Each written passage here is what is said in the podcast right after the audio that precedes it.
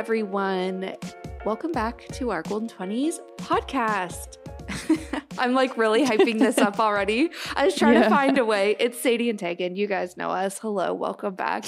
I was trying to think of a way to switch up what I say, and it mm. wasn't coming to me fast enough. So hence the awkward pauses and weird stress on different yeah. parts of how I usually say it. But hello. Welcome back. That's the gist here. We are actually excited for today's episode because, first of all, we love this topic, but it's also the last episode of season two, which Woohoo. I don't know if that really means much to anybody. I don't even know if it means much to us because yeah, season one, season two, season three, it's all, we just show up and do the same thing regardless of the season, but that means we've been doing this for two years consecutively every single week, yeah. and we are headed into yeah. our third year. So that is crazy. And I do got to say, I think we're going to end it with a bang with today's episode. Yeah. It's, I don't even know if I could think of anything besides like eating, sleeping, showering that I do every single week that yeah. I've never missed a week. Even like career front wise, like I've always yeah. made a move like after two years or that seems to mm. be the theme for me. So like anything going into a third year of like consistent dedication to it, I think this is, this is the only example of that in my life, even like taking into yeah. account my like professional career. So we're committed. Yeah, definitely. Good it's job crazy. Us. Good we job, us. Celebrate. Yeah. We should. And yeah. make sure you guys tune into next week's episode because we do have a fun one planned to kick off season three. But I guess that's getting ahead of ourselves. Let's focus on what we're talking about today. And that is ways to level up your career. So last week we did a Q and A episode. If you missed it, definitely go check it out. One of the questions that was asked was all about getting a raise at work. And Tegan and I were like, we're going to keep this brief because we have some like mm-hmm. career episodes. And then once we got started, we just couldn't stop because we love talking about this so much. So we were like, you know what? Let's just do a whole other career episode because we just have so much to say on this. And right when we think we've said it all, more ideas come to us. So here are even more ways to level up your career. And I think it's great timing too, as we, you know, maybe are starting a new year. Maybe your goal for the year is to get a new job or, you know, mm-hmm. switch industries or, you know, something along those lines for your New Year's resolutions or twenty twenty-three goals. But it is also a great time with companies kind of in their fiscal year end and lots of performance mm-hmm. appraisals and end of year discussions happening. We just have lots of tips and tricks for you guys. Yeah, well, and I think that we're in kind of like a weird position too, where there are like, there's the potential that someone listening has only ever worked virtually. Like if you were so in school during the pandemic and now you're like working virtually, these are the kinds of things that you would maybe learn from other people in the office, learn from observing how other people work, and you maybe have not had that chance. And you might even be in a situation where you've only worked virtually and now are starting to go back to working in the office. And so that was kind of the way I approached some of my tips. Because I feel like a lot of the big obvious things, it's like everyone knows that. I don't know. So mm-hmm. I was kind of going back to basics and I'm like, what's the really simple things that no one really thinks about or talks about that actually can make a big difference professionally? I so that was it. Kind of the way I thought about it. So the first yeah. thing that I wrote down was when you go to the office or when you're on a call or when you're interacting with anyone that you work with, be kind and be kind to everyone.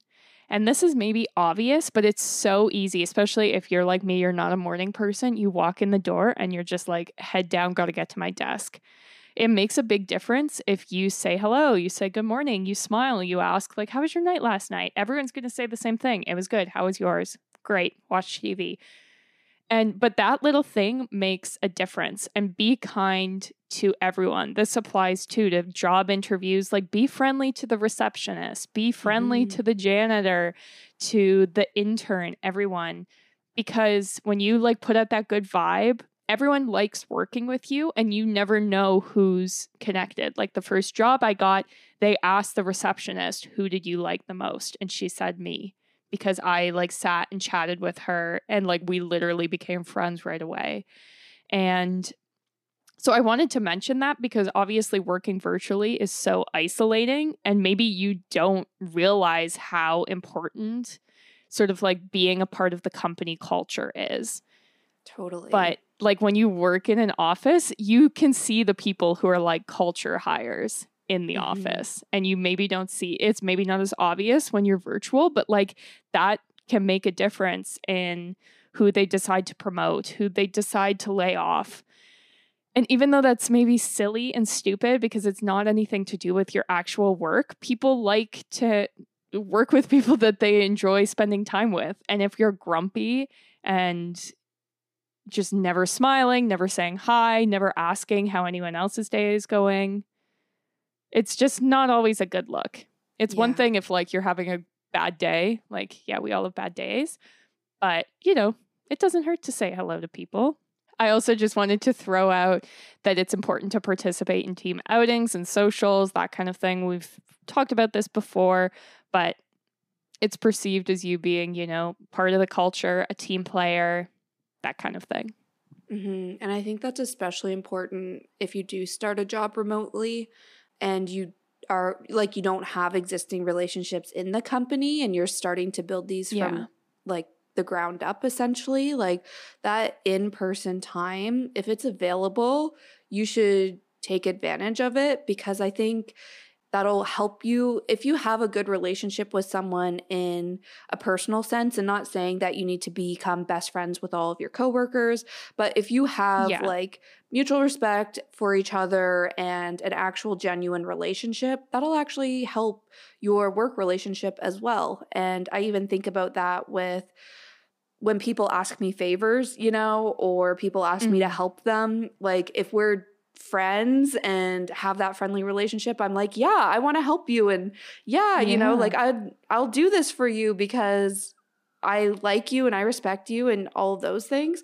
And I think it goes the other way as well. So if you're just kind of showing up to all these meetings, camera off, on mute the whole time, and you're not giving people to get to know you, mm-hmm. I feel like you're kind of closing yourself off to maybe them wanting to help you or do favors yeah. for you or something like that, you know? So it is definitely, like you said, it kind of sucks, but at the same time, I feel like that's just part of kind of like working a corporate job, is building those relationships yeah. and those relationships getting you further in your career than if you didn't have them. Yeah. Well, and you bring up a good point too that I feel like we could mention. Like, it's good to be friendly, but like these people shouldn't be your best friends either. Mm-hmm. Like, keep it professional. It's one thing to be like saying hi, to be asking people how their weekend was, but like, I don't know, don't be like DMing them outside of work hours or something, you know? Like, yeah, there's a line there too that maybe if you've worked virtually, you like don't know is there, but yeah, so be kind and nice and friendly, but still keep it professional. Don't be like trauma dumping on your coworkers because you're like, well, this is me opening up and they're going to like me. Like, still keep it profesh. Yeah, definitely. I think my one of my tips, it's not quite along this line, but it's very much mm-hmm. along building relationships and communicating with other like coworkers or cross-functional teams.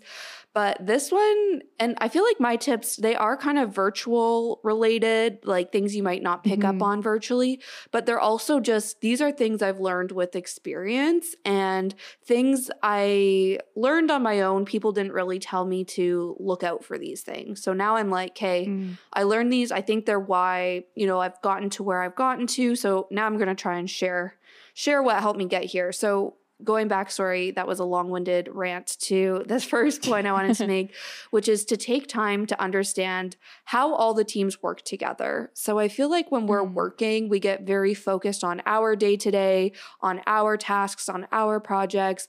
And that's great, you know, like it's great to be dedicated to the cause. But I do think you lose sight sometimes, especially working from home, that you and everybody else that's employed by the same company are all on the same team and you're all working towards mm-hmm. a common goal. So I work in retail. So it's like we're all working towards, you know, that sales number at the end of the year, or we're all working towards mm-hmm. a certain customer count or a certain conversion rate on our digital channels. Like we all have that same common goal. So it's important to know how your job contributes to that goal, which I'm going to talk about more in a minute. But I think it's also important to know how the other teams are also working towards that goal and how you guys support each other and how your role influences what other people do in their role. So I think mm-hmm. if you're getting situated in a new job, for me, I always found it very helpful to go into the office, and usually teams sit together. You know what I mean? So like the marketing team mm-hmm. sits in this room, the merchandising, like this is the merchandising room or hallway or the floor if you work for a really large company. So it's easy to visualize all the teams, but working remotely, you don't have that, you know? So I think if you can get your hands on like an org chart or a flow chart to see like a peek into people's titles and who they report to and, you know, team structure, I think that helps. But also being curious and mm. being open to actually learning what that title means. So understanding how they fit into a process that maybe you also contribute to, or how, I guess, just like how they function in their day-to-day and how maybe you guys are working, like I said, on the same thing and you don't even know it. So I think a great way to do that is asking questions in meetings. Like if you're in cross-functional meetings and somebody's talking about something, like step in and be like, hey, like, can you explain that a little bit more? Or ask questions specifically if you realize, you know, we are working on the same thing. Or even just setting up virtual coffee chats. I know this sounds cringy and I hate the word coffee chats. I feel it's a little overused, but that's the best way to describe it. And it's just like, you know, reaching out to people, building these relationships that you maybe, or sorry, building relationships and reaching out to people that you maybe don't work with every day, but you're interested in learning what they do, that sort of thing. And for me, like working in social media, especially at my last job, I feel like social media is so like new and interesting to a lot of people. So I've had people reach out to me and just be like, hey, I'm curious about what you actually do and, you know, how you actually bring these campaigns to life on social channels and how you measure it, things like that. So people would set up coffee chats with me and like, I'd love to explain to them what I do and love to explain to them what a day in my life looks like. And I've even had people shadow me at some point. So I just feel like that's also a great way to get insight. But to wrap all this up, I think why it's so important to do this is because, and from my experience, I think when you understand the whole picture, not just your role, it really builds like your business acumen, but you also become way more diplomatic and it improves your problem-solving skills. So for me, like knowing how, you know, the whole marketing team works, not just me and my media world, I can mm. find efficiencies. I can make sure I know what questions to ask. I can make sure, you know, who's responsible for what, because mm-hmm. I know we're all one big team, you know? So I don't know if this is making sense, but I think it's along the lines of building relationships and actually in the professional sense and like we were saying, like the work sense, understanding what they do and how you can actually work together versus just being siloed in your own department or role. Yeah, I even find it's helpful with knowing like your expectations. Like if someone comes to you with a request and you don't know how important that person is, it's hard to tell how important that request is. Yeah. If that makes totally. sense. Where it's yeah. like if you have like a clear understanding of, okay, the C E O is asking me to do this, that's probably going to trump what this other person's asking me to do. Like, I don't know, it can help you with prioritizing things as well. Totally, because I think that's actually a huge point, because everybody thinks their task or their role is the most important because it's the most important to yeah. them, you know? But if you have context into the whole picture, it makes it easier to prioritize in the, again, going back to like that one company or the one goal, like what is the actual priority here? Yeah, exactly. The next point I wanted to talk about is something I think I've already talked about on the podcast, but it was advice I was given in my very first job, which is basically anytime you're doing anything, when you think, okay, I've finished that task, take a moment, look at it, and decide if this is at ninety-nine percent, how do I get it to one hundred percent? And I feel like this is what makes you sort of stand out, I guess, against other people, but it's the little stuff that makes the big difference, like naming links in emails so that it's not just like a giant long hyperlink of random letters. Like people don't always do that, but it's like little stuff. You're looking at your email. Okay, this email looks great. How do I get it to one hundred percent? Oh, I'm renaming that like review link. Or it's like you're sharing a folder with someone. You're making sure that folder's tidy and named correctly. Like mm-hmm. it's just little stuff like that, but it makes a big difference, especially if, like you said, everyone should be working towards the same goal. If there's any way that you could make someone else's life just slightly easier, always take that step. I love that so much. It's kind of like, like double check yourself. And I feel like over time you'll get like that detail oriented skill you can add to your resume. You know what I yeah. mean? Like I think being detail oriented comes into play in a lot of different ways, but yeah. I think that's something you can build, you know? And I think when you mm-hmm. are a detail oriented person, or you do take that extra second to proofread your emails before you send, or, you know, not ask obvious questions that have already been answered, or, you know, just little things like yeah. that. I think people notice that, and it can definitely help build kind of your reputation among your coworkers as well. But yeah, I love that. Yeah. Even like simple stuff like putting a simple subject line in your email. Like I don't want to yes. see emails that just are like urgent.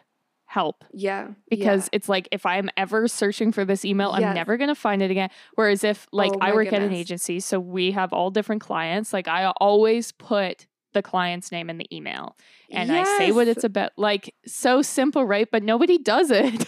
Yeah. No, that is so, so true. I, one of my pet peeves, there's people at my work who put just like everything in the subject line. Like it's like oh, if it's a short yeah. email, they just put it all in the subject line and you're like, oh, uh, no, yeah, no, like this isn't it. My other pet peeve, and this is something that I don't know. I don't know if it's just me asking for a lot, but when people send you meeting invites without anything in mm. the body of the email, like there's no, yeah. I don't necessarily need an agenda.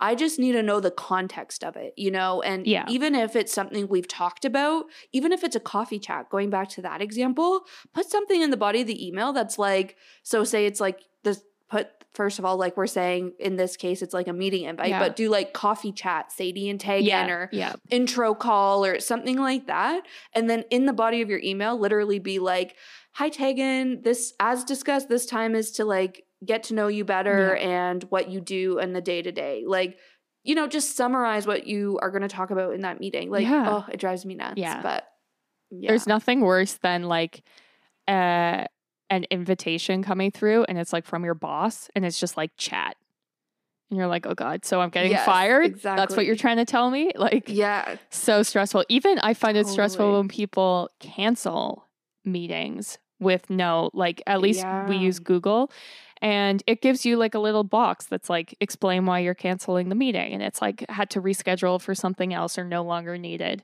But when you're just getting cancellations out of nowhere, it's like, what is going on today? Yeah. Yeah. You take it like personal rejection yeah. when you see that big decline come in yeah. with no explanation. You're like, what's wrong? Yeah. yeah. Oh my gosh. I relate to that so much. Uh, this is maybe related, maybe not, but out of all this great work you're doing, I really recommend keeping a running list of all your major accomplishments. And this is especially easy if you're starting a new job, like fresh out of the gate, because you can just document these things as you go mm-hmm. versus reflecting on it like five years down the line and you're ready to make a move and you're like, wait, what have I even done over these five years? Or like yeah. even one year, I think it can be hard come end of year discussions to be like, wait, what were all the great things that I did this year? Like that I want to talk to my manager about or remind them that I did. So I find it's super helpful to just, as soon as you launch a project or as soon as you like cross a huge to-do list item or a huge list item off your to-do list. You know what I'm trying to say? Jot it down so you don't forget about mm-hmm. it, because I think it's very common to just, okay, this project's done, on to the next thing. Yeah. And then it's like always on to the next, on to the next. And you don't take time to really reflect or celebrate your accomplishments. It's funny, I did do this when I started my current job. So I started October twenty twenty-one mm-hmm. and it came in handy for my twenty twenty-two year-end review, like mm-hmm. in February. So I hadn't been there that long, but I was writing them in a draft email and just like saving it. And then one day I deleted it and I was like, no, like literally everything I've done yeah. in the last six months it's just gone. So that's my other tip. If you do want to keep a running list, keep it maybe like in a Word doc yeah. and saved on your desktop, or like if you use Microsoft OneNote or somewhere where you can't easily delete yeah. it, make sure it's accessible for you to easily add to it, but it's also somewhere safe. Even if you have imposter syndrome like me, every once in a while, if you're like, can I do this? You'd like open up your successes folder, or my folder is just called like happy thoughts or something. And I'm like, oh yeah, I forgot that I'm like the most amazing person that's ever lived. This is great. Yeah, I love that so much. I think too, this really helps for, I think I kind of talked about this, but if you're applying for a new job, mm-hmm. like I think sometimes it's really hard to summarize what you actually do in your experience section on your resume, but you need to do that in order to, you know, show you're qualified for whatever job you're applying to. So I think if you just have this running list of things you've done, if you can tie numbers to it, like in my example, like I launched our back to school campaign and it was our most successful like back to school season mm-hmm. and it drove, you know, this many more impressions, digital traffic, digital revenue, whatever. Having all those in my notes helps, but it's also being like, oh yeah, I should probably put this on my resume as a really great example of what I did at my job and the results that it drove. So I think when you're writing your resume, sometimes that's when you draw a blank, being like, what do I even do? Or like, what is my experience? And I deal with this all the time with friends, because I'm always that friend to be like, if you need help with your resume, just send it over. Yeah. And they're like, they don't come up with anything with what they do. And then I'm like, but don't you do this? Don't you do that? And they're like, oh yeah, why didn't I think of that? Mm-hmm. But if you have this list to reference, it just comes a lot easier. Yeah, I love that. I mean, kind of related, kind of not, is to invest in your strengths. And I feel like, especially when you're new to a job, it can be so easy to just become like the yes person and just be like, I'll say yes to everything and focus on trying to be good at everything, instead of figuring out where your strengths are and then using that to your advantage. Now, obviously, for most jobs, you can't be like, mm, I'm not really good at spreadsheets, so I'm just not going to do that.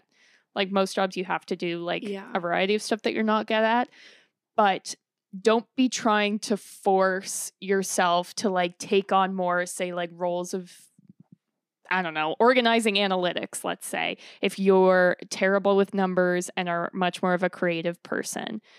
Instead, try to mm-hmm. do more related to the things that you're good at. Like if you're really great at putting together decks, volunteer to do more decks. Take a course on deck design mm-hmm. to ramp up that skill. Like, I don't know. I just find that it's easy to get stuck doing a little bit of everything. Whereas if you can figure out what you're good at and try and run with that, it can be a lot more helpful towards like building your career, building a portfolio, that kind of thing. Yeah, I love that so much.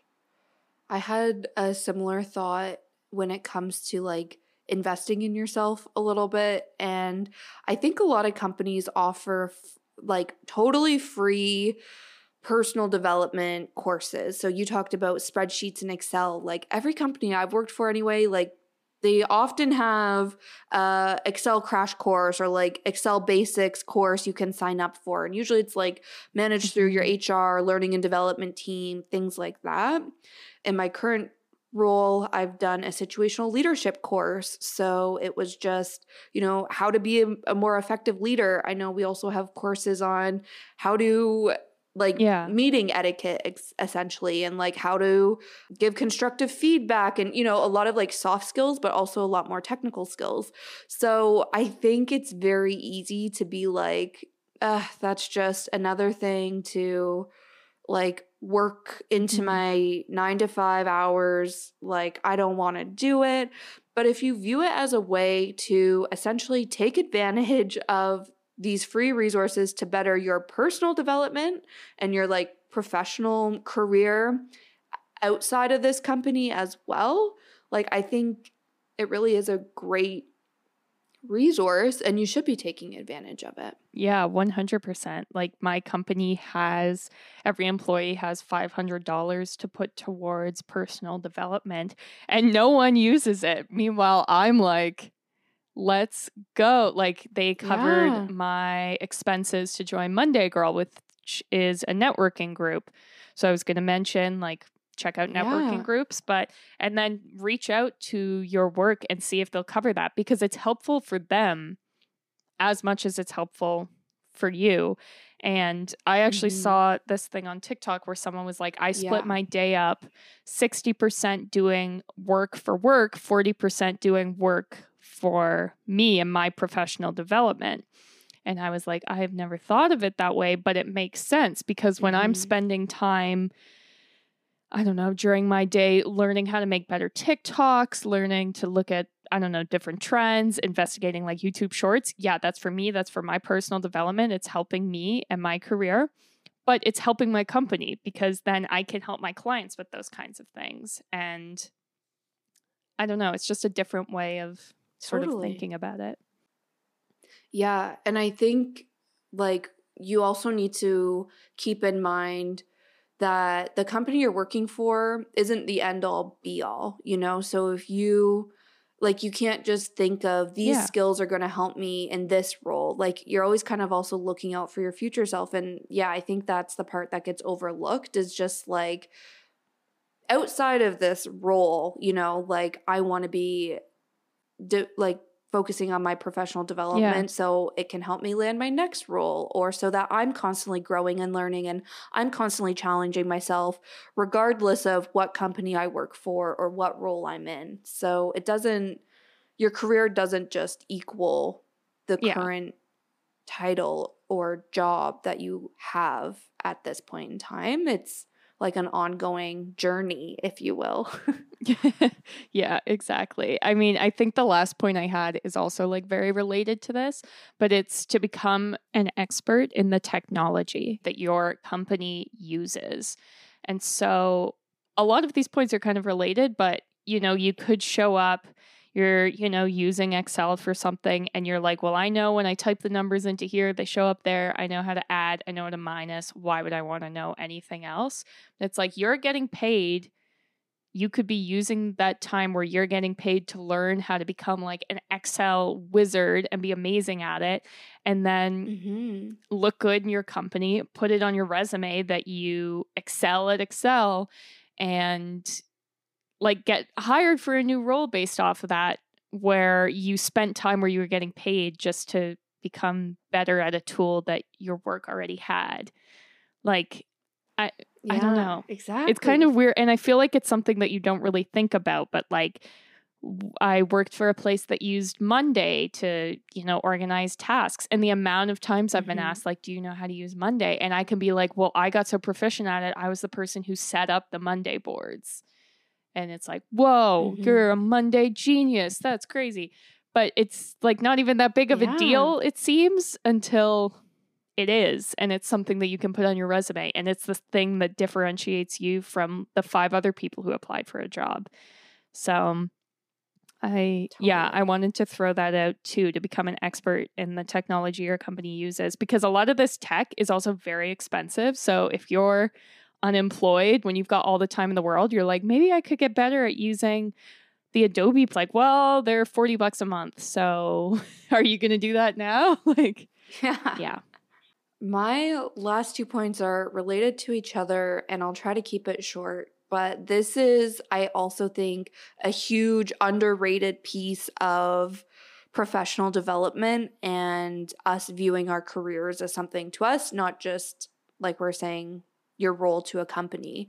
And it all starts with goal setting. And of course it does, because I'm a huge goal setter. So I don't think it's a surprise to anybody that I set goals in my professional career, and I take them just as seriously as I do in my personal life. And I think why I say it's underrated is because it's forced mm. upon us. Like, especially if you work for a corporate company, they're going to have a very formal process that you set goals at the beginning of the year, then you maybe have your quarterly check-ins, and then that same, you know, document or whatever you use to set your goals comes up for your year-end review, and it's all about, maybe there is a personal development section on it, but the rest is probably tied to your business objectives and things like that.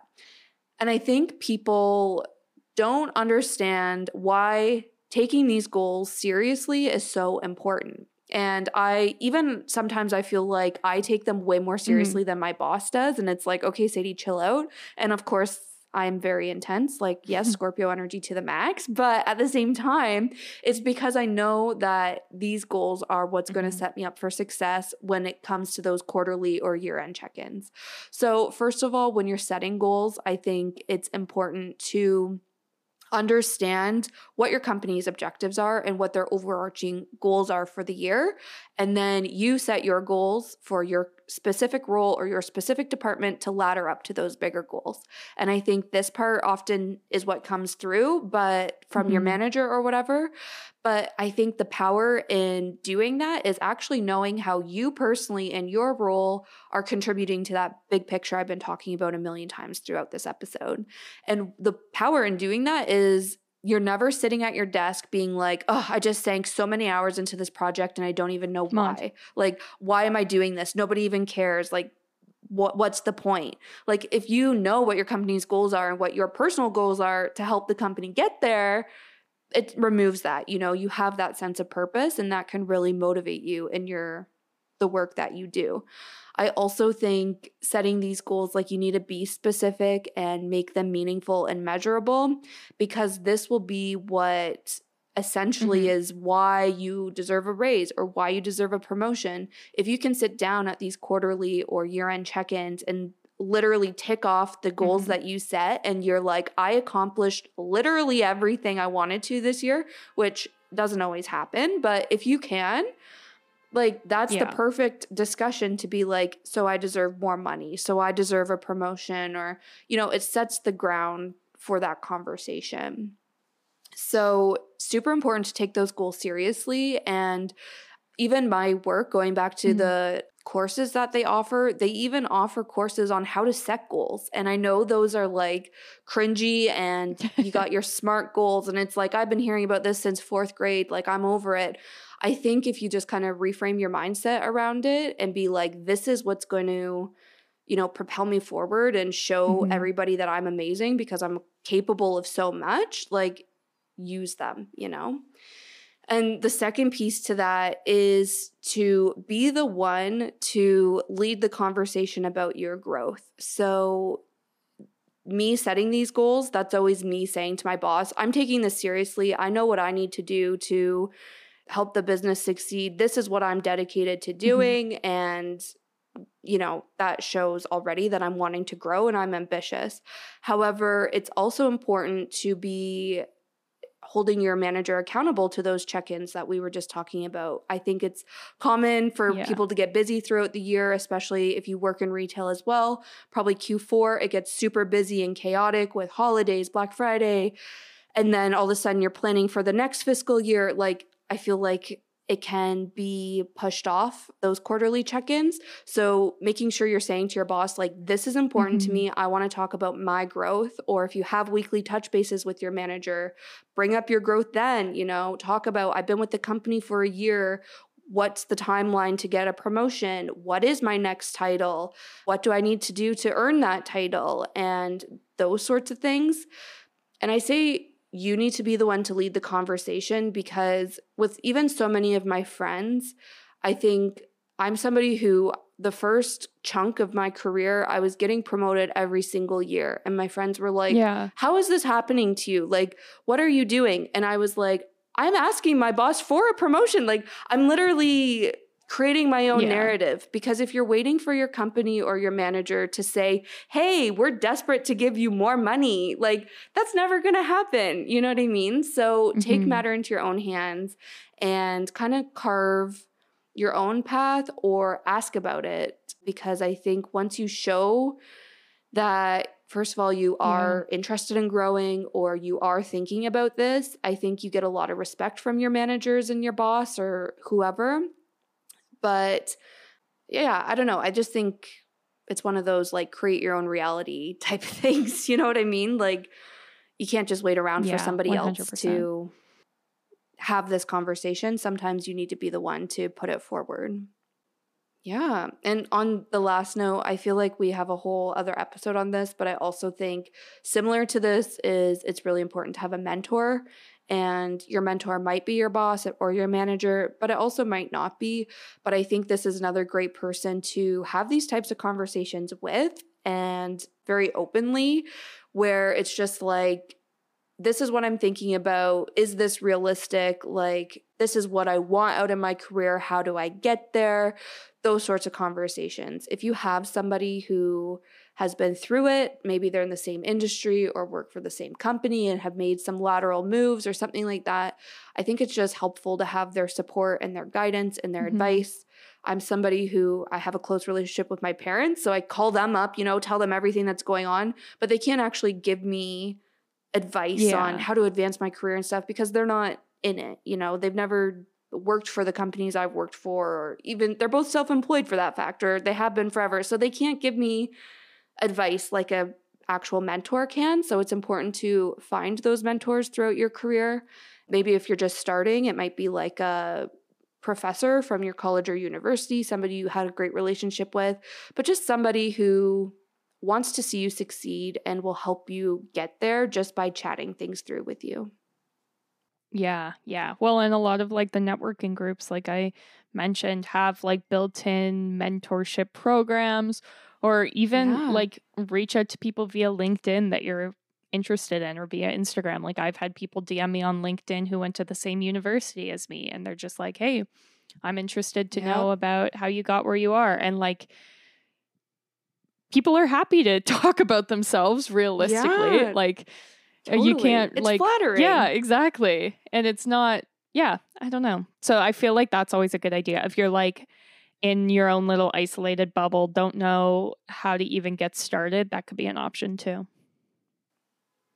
Totally. And I love that point you brought up too, Tag, is if you're somebody who has been working for a while and there's new hires coming on board or something, I also think it's important to, and you can learn a lot as a mentor as well. So even if you're not super high up, like you're not a V P of yeah. whatever department you work in, like you can still be a mentor just as a specialist or yeah. a manager, like whatever your title is.